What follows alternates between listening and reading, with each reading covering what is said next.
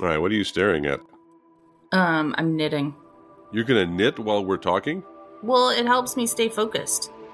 Well, I won't take that personally.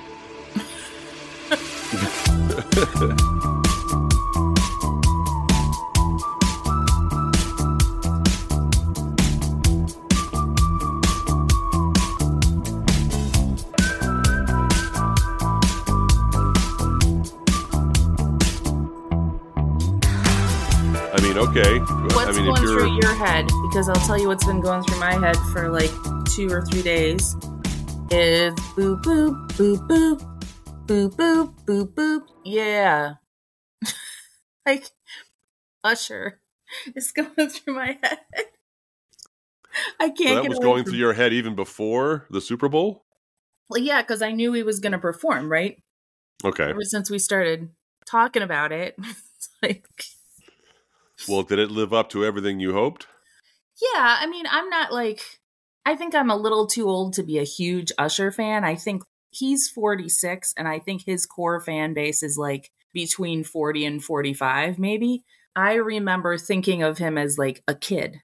So I feel like I know a zillion Usher songs. I'm not the biggest Usher fan, but it was nice to see him. His face still looks like a kid. He is moving like a 40 something year old person, like a very fit 40 year old something person. Well, yeah. My point was a he's jacked skating. and yeah, and b the roller skating exactly. He definitely held his own up there Yeah. during the whole Starlight Express number. I mean, when Ludacris and Lil Jon came out, I was like, holy shit, they've been sleeping in pickle brine. Like the two of them look so young. They look like younger than I even thought they looked 20 years ago. And so I looked it up, and Ludacris is like 45, I think, but Lil Jon is 53, and he still looks like he did 20 years ago. So clean living, I guess. I don't know. A lot of roller yeah, I have no idea. He- roller doesn't- skating. He doesn't come across as a clean liver, but he may be. Right. He Well, may I have mean- a clean liver. We'll see. Right. Maybe he's at that point now where he's like, turn up for what? Right? Like, Yeah. going to bed Turned early. up at the colonoscopy for what? right. So, did you watch the whole game? Watch is doing a lot of work there. Um, Mike wanted to watch it. We do not have TV reception. So we had to figure out how to watch the game. And I so thought I you got an antenna. We did. But that was, you know, we were trying to figure out did we have the right concoction of streaming services to watch them? We did not. I said, let's go to Home Depot. They have an antenna. We plug it in. We went, we bought it. He plugged it in. He fiddled around with it. And he was like, whoa, the picture quality on this is so much better than I thought it was going to be. So what I said to him was, A, I'm surprised. I had no idea he was interested in NFL football. Like he'll watch college football. I had no idea he was interested in NFL. Wait a minute. How long have you been dating him? How long have you two been an item? Well, yeah, but I mean, his local team is the Pats, and he doesn't like the Pats any more than I do. So it's never come up. Um, really? Is he a fan of anything or just the game? He's a fan of the game. I think now, because of being associated and affiliated with me, he's a fan of uh, University of Michigan football. I don't know. I think if he lived in some other metropolitan area, he might be a fan of NFL football. It's just like, you know. well, he's just Um, like my sister. My sister's a U of M fan because her husband went to U of M. Right. Well, I mean, you know, Mike went to a school that didn't have a football team, so you know. Well, that doesn't mean anything. and I said, I'll sit on the couch with you while the game is on and just read a book. So that's kind of what I did. I looked up, I tried, I really, really tried, but NFL just does not hold my attention the way college football does. I think it just doesn't feel very high stakes to me at all because they're all getting paid the same gazillions of dollars no matter what happens. So it just doesn't feel very high stakes. And Well, I, I disagree with you. You should know that that's absolutely not true because there are people on their rookie contracts making, I mean, they're making six figures, but it's still nothing compared to what like Mahomes is making. right. And the other high stakes are the average NFL player's career is probably two and a half years Mm-hmm. because there's always a new crop of younger kids coming to take your place. So, Mhm. But even that's now- the same as college football. There's always a new crop of younger kids coming to take your place. right. But at least in college football, you know you have an externally imposed finiteness about your career because you eventually exhaust your eligibility. Whereas in the Mhm. pros, you have to think A, how long can I last in this league? And B, how long will my brain last in this league? Which is another thing. Like, I don't, I'm just not into the whole TBI aspect of it. I'm just not engaged with NFL football. So I kept trying to focus and then just sort of like drifting off. So I finally gave up and just read my book. And then Well- happened to look up in the last three seconds of overtime and see that touchdown. So It like, was an exciting game. I mean, we were a Niner crowd just because I think I was with a bunch of, of Lions fans who were like, well, if they're going to beat us, then we want them to Yeah. win the whole thing. But yeah, it definitely had like that kind of uh, that whatever vibe. Did you see that cake that the free Yes. press? yeah. yeah.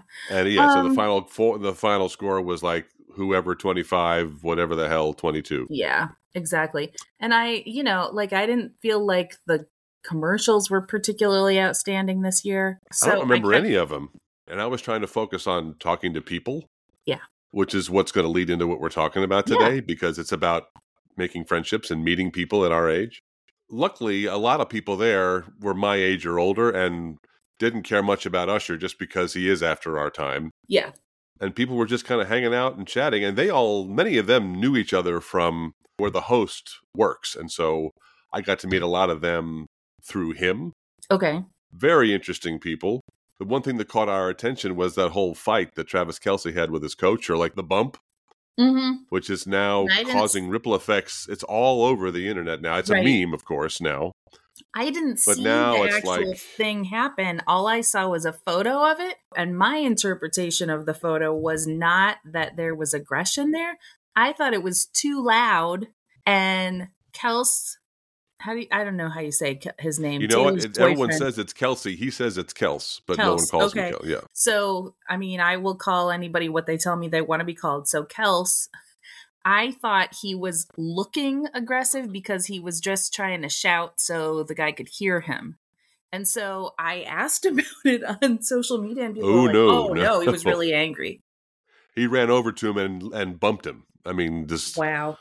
Yeah, Well- and you know, Andy Reid is older than we, Well, you know, he Um, looks like. and so that was the big issue. Yeah, the real issue was he looked like he was having a rage attack. He was really upset about something and couldn't just yell about it. He had to bump Andy Reid. And That's an um, issue. Like that's, well, that's what's going on all over social media, especially now. Now people are worried for Taylor Swift's safety. He's got rage issues now. They are concerned that he was a team captain and needs to lead by example. Bad move. I mean, the hot takes are everywhere. I mean, at the very least, it kind of makes him the get in the hole guy to me. Like, and well, I don't you ever. can never underestimate how fired up people get during a game like that. Oh my god, it's his job. He's getting paid to do it. you don't physically assault somebody at your job unless it's like joking or a part of your job unless you're like a boxer. He would have been that way anyway, but being in the crucible of the whole Swifty thing cannot help. Because Right. he was doing press for two weeks and answering all these questions about something that, by all normalcy, should be more private than it is, but it's not. Although I also enjoyed how people were freaked out that she got to the game a, a day early. People were worried that she was going to perform in Tokyo and then not be able to get back in time, forgetting, of course, that she was crossing the international date line on the way back from Tokyo and actually saved a day. It was the whole around the world in 80 days syndrome all over again. People didn't know that if you cross the date line from west to east, you actually arrive before you left. boy. I it's all a lot. the end. It's all a lot. Right? Like, I mean, I don't know what to say about it. I don't have any particular ideas or opinions about Taylor Swift. Like, I know a lot of people really like her music. I don't really connect with it, but I mean, that's just, I think, my age and, you know, stuff like that. I don't have any feelings about NFL football. Like, you know, I mean, this is all like a lot of people getting really, really, really, really, really, really, really interested in stuff that I'm like, oh, okay.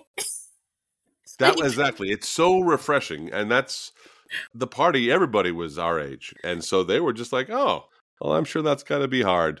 But you know, Well, and I mean, I was thinking, like, wow, everybody's watching her watch this game. That's got to be a weird position to be in. But to me, I was thinking, like, oh, you know who I bet would be a good person to talk to about this for Travis Kelce? Prince Harry. He should call Prince Harry and ask Prince Harry, like, how do you handle all this stuff, right? Who else has comparable experiences? Okay. But I mean, you know, I'm tr- thinking of it as like a 50 year old trying to figure out how would I walk through this situation? You know, I didn't have. And plus, like, you got to fight with your brother and your dad, and at the time, your grandmother. I mean, it's it can't be easy. Yeah, I don't think it's easy at all. But I was thinking a lot about our discussion today because we have a an episode in the can for next week with my friend Helen Jane. Well, she's my friend now too. And yes, she is because you two are Midwestern ladies of a certain age. Yes, and we hit it off a lot while we were talking. yes each of us now me because i'm a man because that's just you know I've, I've been here 12 years and i still feel like a fish out of water but we're talking a lot about getting to new areas of the country because she moved from the bay area to the green bay area mm-hmm.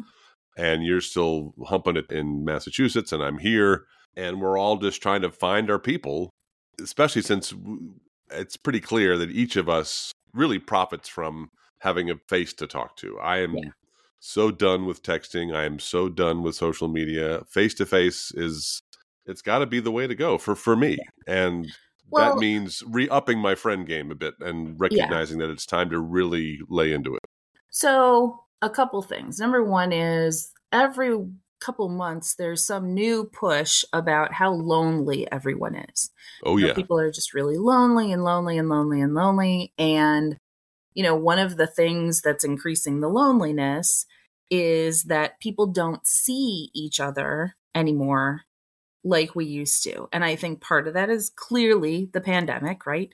But I think it was happening even before the pandemic happened that people were not going out and just hanging out like they were before. And I think part of it is because we're so busy. And my feeling is that the root cause of most of the unhappiness of people in the United States is the fact that the minimum wage has been artificially held down for 20 years.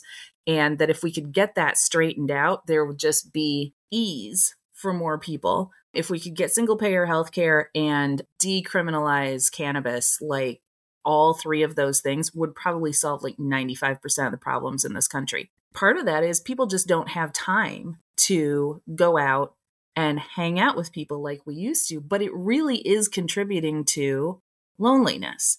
Well, I'll tell you, I was watching, as you know, keep catching up on my Northern Exposure reruns, mm-hmm. and Chris Stevens called this 30 years ago. Yeah. Because there's yeah. the episode when Maggie buys a washing machine. Okay. and then she can wash one. her clothes at home and she realizes how lonely she is and eventually sends it back. Oh, so she can go to the laundromat. Yeah and yeah. Chris Stevens is helping her install it initially, and he's like, "Man, it's a matter of time now. Everything's going to come to your door. You're not going to have to leave the place, mm-hmm. and we're all going to be just the ghost in the machine." Mm-hmm.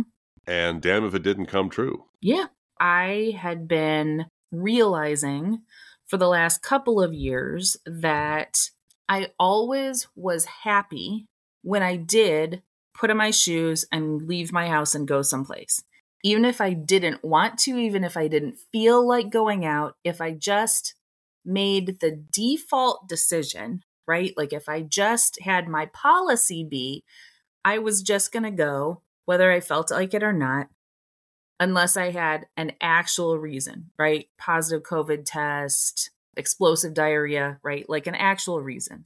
And that made my life so much better because there was diarrhea. hey, that's a legit excuse for not going someplace. I mean, yeah, but that's like number two on your list. That's an interesting recall that you. Well, I mean, explosive diarrhea only harms me. COVID, if I went someplace with a positive COVID test, it could harm other people. But like just making that be the decision that I was going to go, I never had a horrible time. I sometimes had, eh, you know, wastes of time, but I don't know, like how much of a waste of time is it really if you learn something new from it? And then a lot of times I genuinely had fun, even if I didn't meet someone new that I was really entranced with or spend a lot of time with somebody else, right? But I was almost always glad that I had gone out. And so I think that that has been very useful to me as I have been in this new place and have been trying to figure out okay, so how do I make local friends as somebody who is no longer a parent in like PTA like groups, right?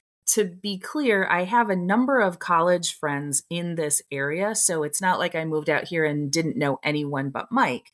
But these are people that I have to get in the car and drive 20 minutes, 30 minutes to see. And so I really wanted to make some local friends in this town also who could help me figure out sort of, you know, like when is such and such open? Like, how do I navigate this? Is it possible to do this in this town? That kind of stuff. I have been relying on the crutch of being a parent who was in the parent groups at school and just meeting other parents for the last however many years, you know, two decades. And even then, that was pretty superficial, I have to say. I mean, you and I, even when we met parents together, we went out to dinner with a few couples, but it never really stuck. I don't know. I felt like some of those friendships, we're talking about a specific school. I think some right. of those friendships you and I were just never going to fit in because we weren't the demographic, really. But I mean, I made parent friends in a lot of places. Um, well, we each did better individually because when we went out together as a former couple, oh, people, people who were current couples, they always freaked out at us. They were, I know, we I made know. them very uncomfortable. And I know. I don't know about you, but I got all kinds of texts, dude. you know, divorce is contagious, or at least that's the perception. So a lot of couples who, for whatever reason, and you know, I'm talking about. I mean, I got texts from like half a dozen guys. That's um, weird. What saying they didn't want to hang out with you because they were afraid that their wives were going to divorce them? No, no, no, no, no. They were asking me, "Hey, man, you're friendly with your ex-wife. How did you make that happen?" Oh, oh, oh. You know, because it's like you give people ideas. You think, wait a minute, okay, so I don't really have to be married to this person anymore. I could break somewhat amicably and figure it out. You know, it's just, it was seven year itch. Right. The problem with that is that it only works in retrospect, right? It doesn't work in foresight because the answer to how to be friends with your ex wife is don't be a douchebag. I don't know. Well, I mean, that's that's overly simplistic, I think, just because yes, it's time, effort, and luck. Right. But you know, sometimes you have to be a douchebag if you're fighting for something you want. I mean, Right. if, if there's something you disagree on, be that guy who fights for it or recede. And okay, if you cede something, that's fine. You're not a douchebag, but you also don't get what you want. And Yeah. so I agree. it's hard to tell someone like, hey, just go along with everything and you'll be fine because that doesn't work either. right. We should do an episode about getting divorced, right? Because I think that's kind of the key, right? Like you can do you want to be right or do you want to be married? And those kind of are the two choices. But I got um, research that. I don't remember anything anymore. I've successfully, that was a couple of lifetimes oh ago. Oh and God, I, I think one of my superhero talents is moving on. I have Yeah. to say, you know, like John LaRoche in adaptation, he just moves on. I think Well- nostalgia is a luxury. It's fun. Oh my But- god, there was a point at which I remember I was just so mad at you because I felt like you were like, you know, being revisionist historian about everything and I really wished we had had like a court stenographer just following us around. Um, Oh, of course. You know, Yeah. recording everything we say. And now I kind of wish we did because we could go back into the transcript. Well, have you seen those ads? The ads, two people arguing about something and they actually throw the challenge flag. They throw the red flag that you can throw in the NFL if you want to challenge a referee's call. And then they read back the transcript or Oh read back God. the video and tell us who's right. If you're at that point, just call it, man. Just get a divorce. Everything will get better. I don't think so. No, no, no. I think a marriage, if there's love there, a marriage can withstand that. I think it's it's totally contextual. well, because you're going to disagree. I mean, as I say, and one of the things that you and I never learned how to do is how to fight. I don't And know. I mean that in the most benign way because you're going to get at loggerheads sometimes. And what I've learned since our marriage collapsed, and we're totally off topic here because we're talking about friendship, but I do think any grouping, any anybody that you're friends with, you have to learn how to disagree and how to make up. Right. And I mean, I'm three years and change in with Mike and have not at all felt in any of that time like I wished I could review the transcript. Like, there's been no conflict in which we each needed to look at the details of what the other had said or what we had right and i'm not going to be chicken little here i'm just saying that yes, you were long distance partners for several years, but you Well, and you've been living together for four months. I'm not saying yeah. we don't fight. I'm not saying we haven't had our challenges. I'm just saying those challenges have not been based on fundamentally misremembering details of conversations. Well, if we do attempt to get back on the main rail here, one of the things about moving to Massachusetts is you had a husband who was already part of the community. Right. So, how much has his having been there as long as he's been, how much has that helped you assimilate? Um, maybe a little bit. Like his friends are guys, and I am a person who very specifically needs female friends. I Well, know do his that friends have wives?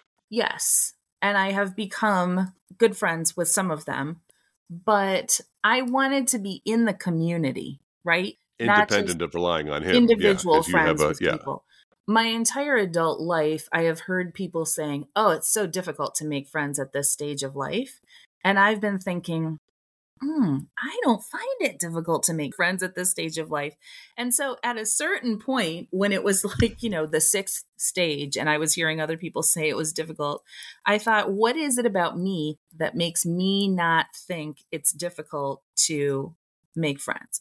And I think the thing is, I do not feel nervous or hesitant about saying to somebody, hey, do you want to get together and do blah, blah, blah? Give me your info. Let's make a plan. And I know that there are people who definitely feel embarrassed. They feel like that makes them, I don't know, needy or whatever. But I guess I just think like somebody's got to step forward. If nobody steps forward, then nobody does anything together. So I'm not afraid to step forward. And I also am not afraid to use whatever the circumstance is to say, I am looking to make friends, right? So I thought, where would I find the kind of people who are in my situation, you know, who are not immersed in the world of little kids so much that the only friends they have time for are people who have kids the same age? Because that was my concern. I don't care about being friends with people with little kids. Like, I'm fine with that. It's just I don't want to be in a situation which I'm the only one who has time to do something because everybody else has to be back home to put their kids to bed at 7:30 or eh, Yeah, you yeah. know, whatever, like they're gone all weekend because they have to go to travel soccer or something like that. You know what I mean? I thought about it. I was like, so what is the white middle class, middle-aged lady do and i joined a charity knitting group and i joined the friends of the library and started baking for the bake sales. And it's been very interesting because, you know, I show up and I'm like, you know, I just moved here and I've been telling people about this Making Friends project, and people are very interested in it. And I think it has disarmed people a little bit because, in some ways, this is a place where people really want to know that you've been here for a while. And so when Yeah. I've been overt about the fact that I just moved here and I'm trying to figure out how to make friends, that's not me saying, Will you be my friend? That's saying, Will you help me make friends? And that's a different. I don't want to be friends with you per se, but if you could help me out find better people, that would be awesome. It's not exactly it, but I mean, you know, I'm not putting people on the spot and saying, please be my friend. I'm saying I am open to being friends and I would like to be friends. And the response has been pretty interesting. Yeah, well, I mean, I, I think it's one thing to be completely clueless or completely befuddled by the process of how to do it. Another is to understand the context in which you're working Right. and know what needs to be done and still feel frustrated. Everyone that I've fallen in love with, I met as a friend first, including you. Mm-hmm. You know, we met at work. We saw Yeah. each other all the time and we got to know each other. It's like it's a forced incarceration so you can ask each other the 36 questions that make you fall in love. right? That's That's how you find so intimacy. fantastic. And I think as we age, we're less likely to give of ourselves because we've been burned, you know, because the trust issues are easy to grow and you really got to put those aside and recognize even though we know how weird people are now. See, that's another thing too. Social media has told us all about how much weirdness there is. I think I told you I was I went out with a woman that I'd finally she she came on the market. She broke up with her boyfriend. and I'd kind of had her in the back of my mind for a while, and I heard she was a free agent, so I asked her out, and we had dinner, and it was going really well. Then she started talking about astral projections and cosplay during sex. Oh, really? Yeah. Wait. Yeah. Just cosplay during sex or astral projection during st- sex? Both. Both. Using cosplay to enhance the astral projections of it, I think, just to enhance the otherworldly effect of being another thing while you're engaged I mean, in that level of about Congress. things being a lot, that to me is a lot. It just was something that I chose not to uh, pursue further. it's just a weird little aspect that people can seem so normal. And uh, wow, things can just go sideways, and you just have to be ready for that. I guess that's you got to kiss a lot of frogs or people Um, dressed as frogs. Well, okay, so I mean, you and I talked about this book that I read a couple of weeks ago, and Yes, I want to read that. it was about finding a romantic partner, but I thought there was a lot in it that was really applicable to making friends too. I also thought it was stuff about just sort of figuring out what was important to you. So if you had to hire somebody, it would be useful for that too. If you read Friday Flames, you know that Mike and I were watching the Indian Matchmaker a couple weeks ago, and I thought the matchmaker herself was really horrible. And I thought a lot of the like cultural constructs that they were trying to build up on the show to make them seem like a thing were kind of weird. But I thought the people on the show, the real people, were interesting. And this idea that you could have success in finding a life partner if you were upfront about that being your intention and gave the relationship time to develop. Because the whole thing with this situation was you weren't supposed to just go on one date and then say yes or no to the person. You were supposed to see if it could develop because this matchmaker had consulted all these things to see if you were going to be a good match, right? And I thought that there had to be something in there about intention. And part of it made me think about the fact that Mike and I were very serious very early on. Both of us knew that this wasn't just like a hey, let's date and see kind of thing. I could tell he was very serious right away and that I had to decide if I was going to be in or out because it was basically we just decided we were going to be friends or we ended up married and there really wasn't going to be like a just wait and see about it. It worked very well for us. So when I walked past this book in the library, the library that I joined the Friends of, and the title is How to Not Die Alone, I was like, oh, maybe this will validate my theories and make me feel better about myself. So the subtitle is The Surprising Science That Will Help You Find Love. And the author's name is Logan Ury, U R Y. She has been working as a matchmaker and a dating consultant for years and years and years she figured out a way to sort of break down the numbers and make things make sense and be actionable. And one of the things she confronts is that people have these sort of preconceived notions about what your ideal partner is going to look like, and you focus on the wrong things. Like you focus on Mm. appearance, or you focus on their job, or you focus on stuff like that instead of focusing on things that might be really big lifestyle issues or shared values or something like that. And I was thinking, you know, that's sort of the way people make friends in middle school and high school is you look at like who's the kid you think looks like you, who dresses like you, right? Like all the goths are friends with all the goths and all the girls wearing pink sweaters are all the friends with girls wearing pink sweaters and look at those people 30 years from now are you still friends with those people Which is interesting because I don't think a lot of boys develop an appreciation for that. Mm-mm. And we're all just like, just wrestle everybody and see who comes out of the scrum. But I think Um, that's something that every adult needs to make an appreciation for is that level of patience and that level of discernment, I guess. right And the patience of it too, you know, because the key is frequency. Yeah, that's And- another thing that Logan Ury says is that we somehow have this idea that you can tell and you can look at the person's photo or look at the person's three photos or look at, you know, like what are the three things you'd take into a space shuttle with you or whatever, right? And that you can tell from that. I think you can tell very quickly when you are not going to get along with someone. but you can't necessarily tell if somebody's going to become a good friend of yours without spending some actual time with them.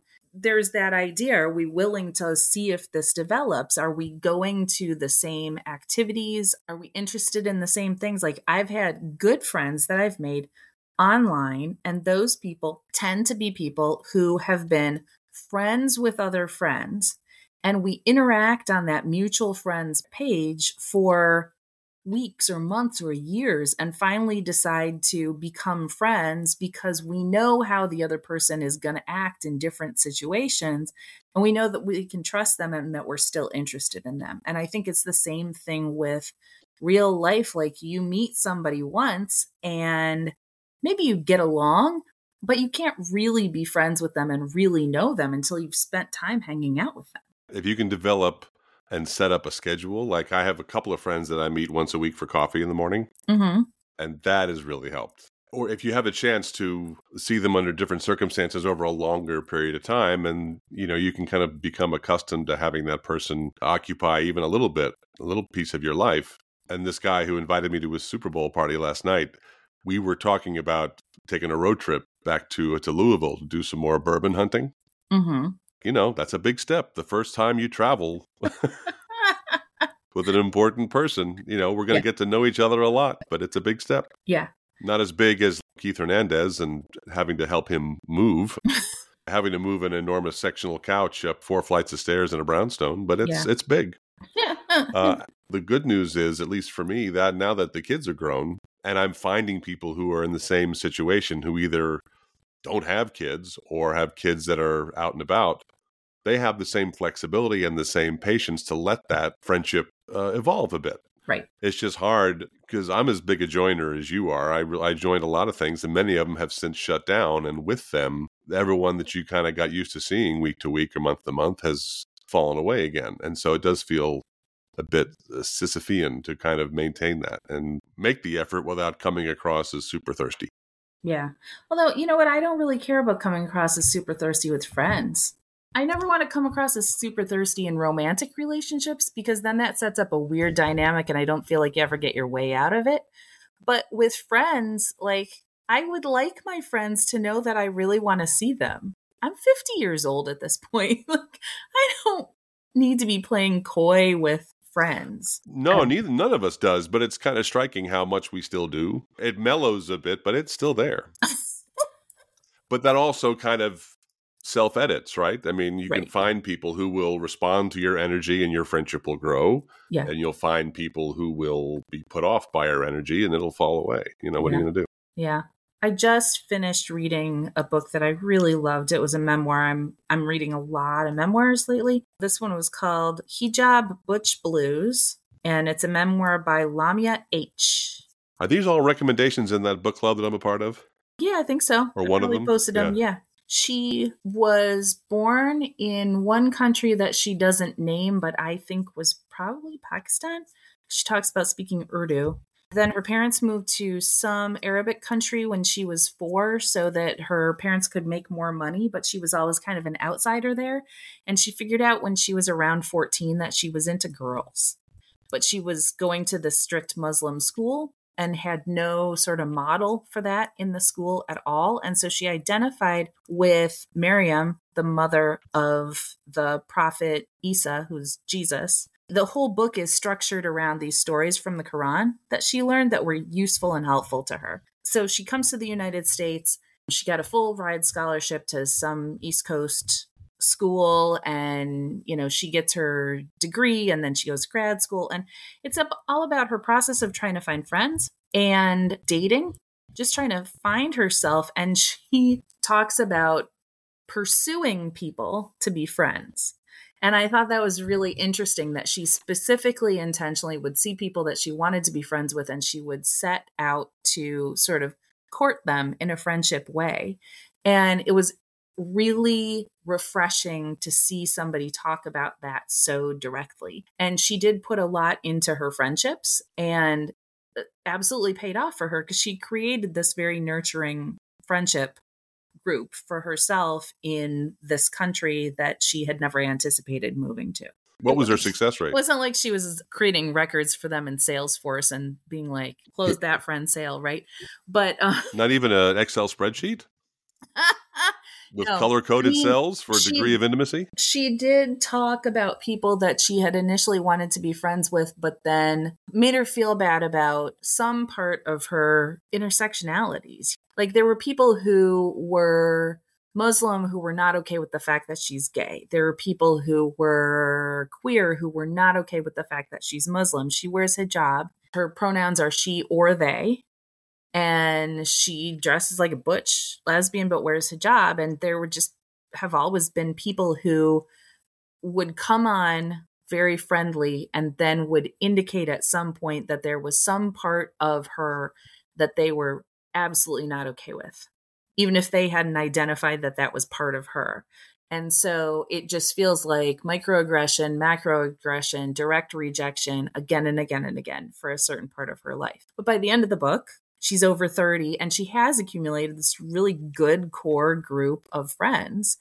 I don't think she really wants to be a lesson, but it was a good example of how you just keep going. You don't take any one or two or three or even four rejections personally because there are going to be people that you're not going to get along with.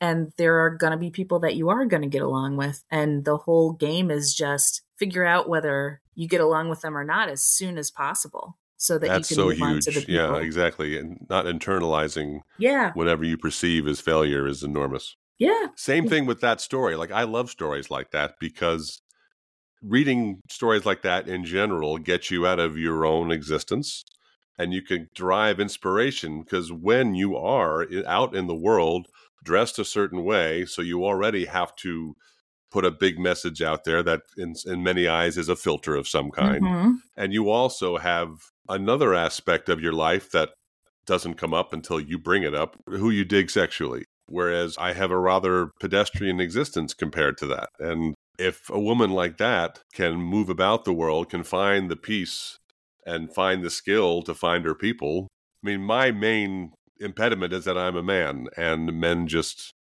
don't bond the way women do Right. unless you've known them for 40 years there's something to be said for just that level of familiarity and Mhm. frequency of seeing each other that imprints forever and ever Amen.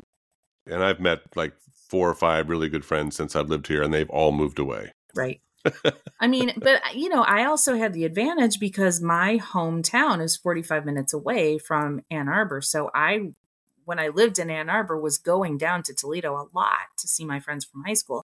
I had to use a lot more electronic help. Like I found, uh, I went on a few meetups. Mhm.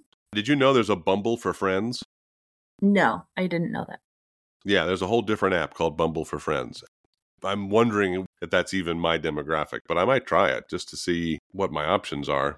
Um, well, try it and work back in, right? It interests me because I'm interested in how people do make friends. Yeah, and I think it's also you got to be content with the numbers game. Yeah. The older you get, the more you realize that any level of human interaction, human bonding, any level of successful communication between two humans is an absolute miracle. Right. Well, I think you have a level of cynicism that not everybody has. I don't think So-. No, I mean, I it's a level of hope. I can still Um, recognize when it happens. I just well, you have it just feels I more think- elusive than it did 20 years ago. yeah, I think you're just more cynical than a lot of people are. And Really? yeah, yeah, Hmm. I really do. So I have a friend who, I don't know, this was maybe five years ago. It was before the pandemic. He and his husband lived in Los Angeles and were just getting really sick of trying to survive in a city that big. And so he took a job in Milwaukee, Wisconsin. And he was from the Midwest originally. His husband was not, but his husband wasn't from LA area either. And they decided to move because they wanted an easier lifestyle. And they did not want to be isolated. So, about six weeks before the move, they announced to their friends list on Facebook We are moving to Milwaukee. We are actively asking you do you know any friends in Milwaukee? Will you set us up with them as friends?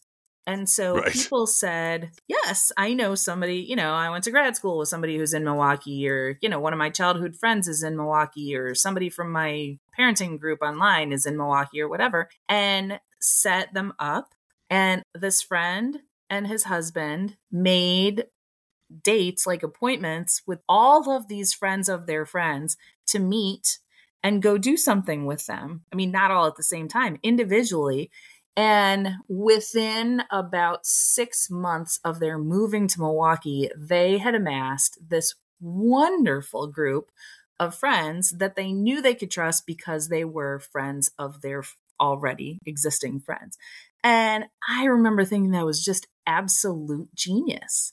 I went and visited them and had dinner with them on my way through Milwaukee one time, and they had some other friend who was coming into town, and we just met each other and it was just a really fun evening because they are people who are just open to that and really want to have other people t- to do stuff with all the time and set out to do it even though it may have looked to other people like it was an awkward situation. They didn't treat it as if it was an awkward situation so it wasn't.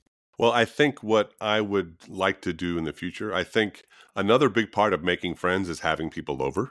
mm-hmm And I did have a dream back in the day of just having that house where people just popped in, mm-hmm or when the first thought was like, "Oh, we're going to watch the game. Where are we going to go?" You know, Right. like just having a place that felt like a hub. Like you know, the friends' kids came in and out in a neighborhood like that. And uh, there's been an impediment there just because since I'm renting, and I've never felt as though this house reflects who I am. You know, I haven't done a thing to it because I've always thought whatever I do to it, I have to undo it before I leave, and I'm too lazy to even consider that. And I'm thinking the next place I live in, I'm going to own Mm-hmm. and I'm really going to put some roots down and make it reflect my personality. And I do think that wherever I move next, it's going to be a much more homey place that will reflect me as a person. And I want to have more people over. I think that makes sense. I think that there's nothing wrong with the house that you live in now. You can't have 25 people over, but you could have three or four people over and it wouldn't be a big deal. Yeah. I'll tell you this too. And I am curious to take this a little further because you definitely you've sized me up as a cynical person. Mm-hmm. So if I were to come to you as someone you have at least fleeting interest in, as someone whose well-being you have a modicum of interest interest in. in improving, 25 Yeah, years. exactly. which is unnatural because now that the kids are grown, you should, you know, we should be breaking off from each other altogether and maybe just showing up and shaking hands at the wedding or whatever, you know. weird, isn't it? What do you think the recipe is to overturn those? What do you think? I mean, apart from catching yourself, because I know I catch myself when I say, "Yeah, I'm not going," and I am a huge fan of stories where people, you know, how did you meet? Well, I went to this party Right. that uh, I wasn't going to go to, and I just screwed my courage to the sticking place and said, "I gotta go," right. and I met the love of my life. You know, it's it's a whole sliding doors mentality. I'm a huge fan of that. Um, And so I always think of that when it's like, okay, who knows what can happen with this? This is an endeavor. This is embarking on a new thing. Let's go. Uh, and I have been more aware of that and inclined to say yes yeah. again, or as Liz Lemon says, saying yes to staying in more. Well, okay. So, I mean, some of this stuff is making decisions ahead of time, which is a way that I have figured out to cope with what I've learned now is ADHD overload. So, it turns out that people who have ADHD get exhausted by having to make decisions all the time. And so I just pre make a bunch of decisions, which you could also say are my policies, right? And so, unless I have a strong reason not to do something that I've made a policy about, I just follow my policy. And so, one of those policies was if I'm signed up to do something or have the opportunity to do something, I just go, even if I don't feel like it. The question is, do I really, really, really not feel like it? Like explosive diarrhea level, not feeling like it. If I just kind of don't feel like it, I'm still going to go. the fact you brought it up more than once, I'm full of interpretations of that, but I do think it's actually a good stress test. right. It's okay. like it's it's so- just like if you if you have a young child and the two are fighting, it's like, is anybody bleeding? No, then don't bother me. Yes, in this case. exactly. Is And I think- anything painfully leaving my lower half? No. Okay, I'm going. Well, okay, speaking of painfully leaving your lower half, the reason I joke around and I'm not joking at all about explosive diarrhea is that I am a woman who is in perimenopause and one of the things that can happen is that you can get these really intense menstrual periods in which more blood is leaving your body than you thought you had. And I have figured out that with the correct concoction of wrappings and tampons and whatnot, I can go out into public and not be worried that anything untoward is going to happen and just pump myself up with a whole bunch of ibuprofen and still function in a social situation. You can wear all the white pants you want. Hey, let me tell you, once I finally go through menopause, I'm buying white sheets again. That is going to be the happy day. Anyway, um Where did my life go wrong? you can't manage your way out of explosive diarrhea. Like there's no concoction of medicine and like undergarments and stuff like that that is going to allow You can't you to use wrappings and tampons to save that off. You can't function in public if you're having explosive diarrhea. Even if you have a new blowout barrier like those diapers have. I don't think they make diapers that big. I don't think adult diapers have blowout barriers. Well, we should definitely ask about that. Yes. there. I'm asking for a friend. Right.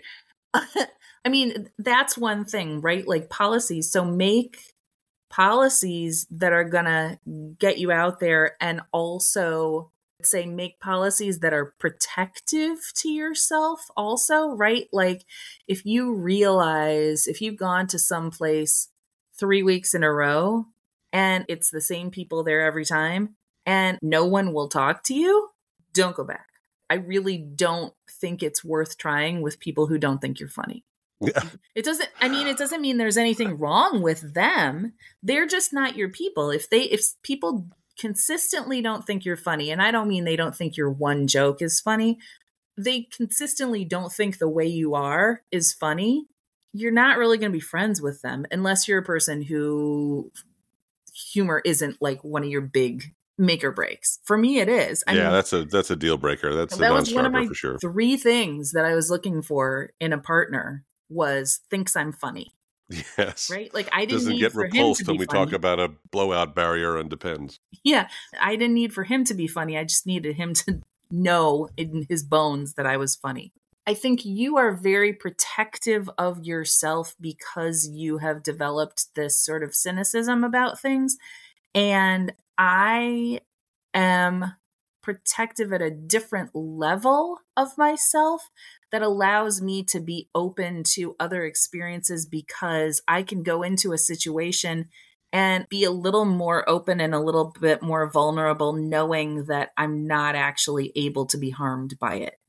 If that makes sense. I don't really know how to explain it. It just feels like the protective layer that I have is closer to my actual body. Yeah, if there's anything protective of it, it's it's easy to convince me that it's a fool's errand, unfortunately. That's an unlearning that I've taken on in the last 18 months or so, basically since COVID left, or at least, at least since COVID was in relative retreat. Right. And one of the great things about being with someone, even if it's a friend, if you have someone in your life to say, look, you're going to put up some kind of barrier, Right. you have someone who's close enough to you that can get you out of your head.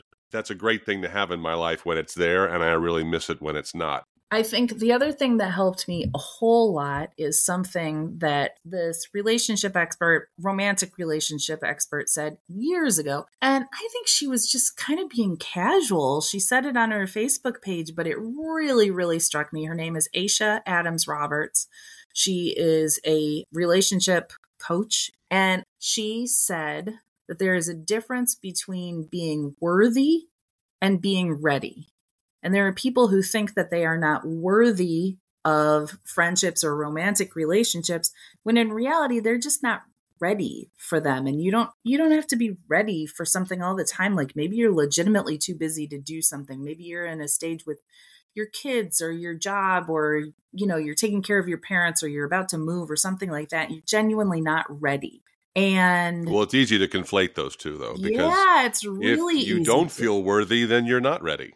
I don't know that that's. I mean, the thing about being ready or not ready is like it's the same as being on a diet or not a diet. Like you can be on a diet one minute and off at the next. You can be off a diet one minute and on it the next. And I think the same thing with being ready. I didn't think I was ready for a relationship. And then Mike sent me that message, and boy, did I get ready within a matter of hours. Well, and that's the that's the best thing about what you wrote in Friday Flames last week because you said I used to think you had to find people to be in your life, but the real key is to be ready to welcome them into your life when they show up. And the corollary to that is they're not going to show up in your living room. Here's the irony Mike did show up in my living room in my Facebook messages well, but he was pandemic. in your heart since Haverford, for heaven's sake. I know, so that true. doesn't. It's true. You know, I was joking around. People were like, How do you find your love of your life? And was like, Well, develop a crush on somebody, have them completely ignore you, and then wait for 27 years. Marry somebody else. yeah. To make him jealous. Well, he married somebody else too in the meantime. It wasn't like. Well, of course. He was too overcome with grief because you were off the market. He had no actual idea who I was. I mean, he knew who I was. He just had no idea that I was interested in him. And you know, the thing is, if we had gotten together back in college, we would have just really not gotten along. Well, and this is a good place to encourage people to go back to the episode that Mike was on, one of our uh, most popular episodes when he discovered he was falling head over heels right there. you know, we got to have him on again when he's ready, just to see uh, what's new and different now that you're married. Well, it's been what, like four and a half months? Something like that. Four months. He should be a regular guest anyway, to the extent he's willing to come on and uh, deal with me and deal with us. It's funny. I think so many people are so weirded out by the fact that you and I hang out, and Mike's like the only person who isn't weirded out by it. Well, but, that episode did a lot, hopefully, to allay all that. Well, okay. I can I be mean, Chris Martin and you can be Gwyneth Paltrow. Oh, I don't want to be Gwyneth. I'll be Chris Martin all day, but just with a different musical taste. But I mean, the other thing to remember here is that Mike's mom and Mike's stepmom are very, very good friends. I think they may even be best friends. So Mike absolutely has a model of there's no need to hate your ex spouse, there's no need to hate your ex spouse's partner, or, you know, anything like that. Right. So, you know. Right. So he and I should go fishing. We're going to go to off. We're going to go into Cape Cod this summer. I don't know that he's. Um. I mean, he'll go to Cape Cod. He's been to Cape Cod a lot. I don't know that he's. oh, I don't fishing. fish either. So. well, there's a lot of stuff to do in Cape Cod that doesn't involve fishing. I've been to Cape Cod. We're going to Provincetown, is what we're doing. We're going to go and. we're not a couple. We're just brothers-in-law. and now that one of my earbuds has fallen out of my ear, I hate earbuds with the heat of a thousand suns. Well, I'm sorry. Um, no, it's fine, and you know, we we we got an hour out of this topic. I think it did pretty well. Yeah, I think so too. So, I mean, I mean, I think my question is, I I want to ask people what you think. Are you, as a 50 year old, are you finding it's easier to make friends? Are you finding it's harder to make friends? Do you need to make friends? Maybe you live in the place that you've lived for the last 15 years and you have friends. Have those friendships changed? You know, some people become friends because their kids are on the same team and then they're friends until their kids go away and realize that they either do or don't have anything in common with these people that they've been hanging out with for years. So, um, or you're yeah. reevaluating your life because your kids are grown, your priorities have changed, the time you have to devote to friendships is much greater, and right. you also appreciate that Swedish death cleaning also applies to the people you keep company with. Yeah, I thought you said Swedish chef cleaning, and I was like, what? No. Well, I think chefs should be clean too. People underestimate the importance of friendships in daily life. Having friends is really the crux of it. And when you do, you don't realize how lonely it is when you don't. And that can all, all right. So, to change. sum up, friends are good. exactly. And thank you for listening to episode 34 of the When the Flames Go Up podcast with Magda Pecsenye and me, Doug French. Our guest has been uh, the crippling fear of uh, the void of solitude, When the Flames Go Up is a production of Halfway Noodles LLC and is available on all the usual platforms and at whentheflamesgoup.substack.com. Please subscribe there for our weekly episode every Wednesday and our newsletter every Friday. And if you listen to us on Apple Podcasts, please send us a review. And we're actually seeing people review us on Apple. So thank you for that. I'm actually very happy to know that people actually listened this far into the readout. We'll be back next week with episode 35. Thanks again, and we'll see you then. Bye bye.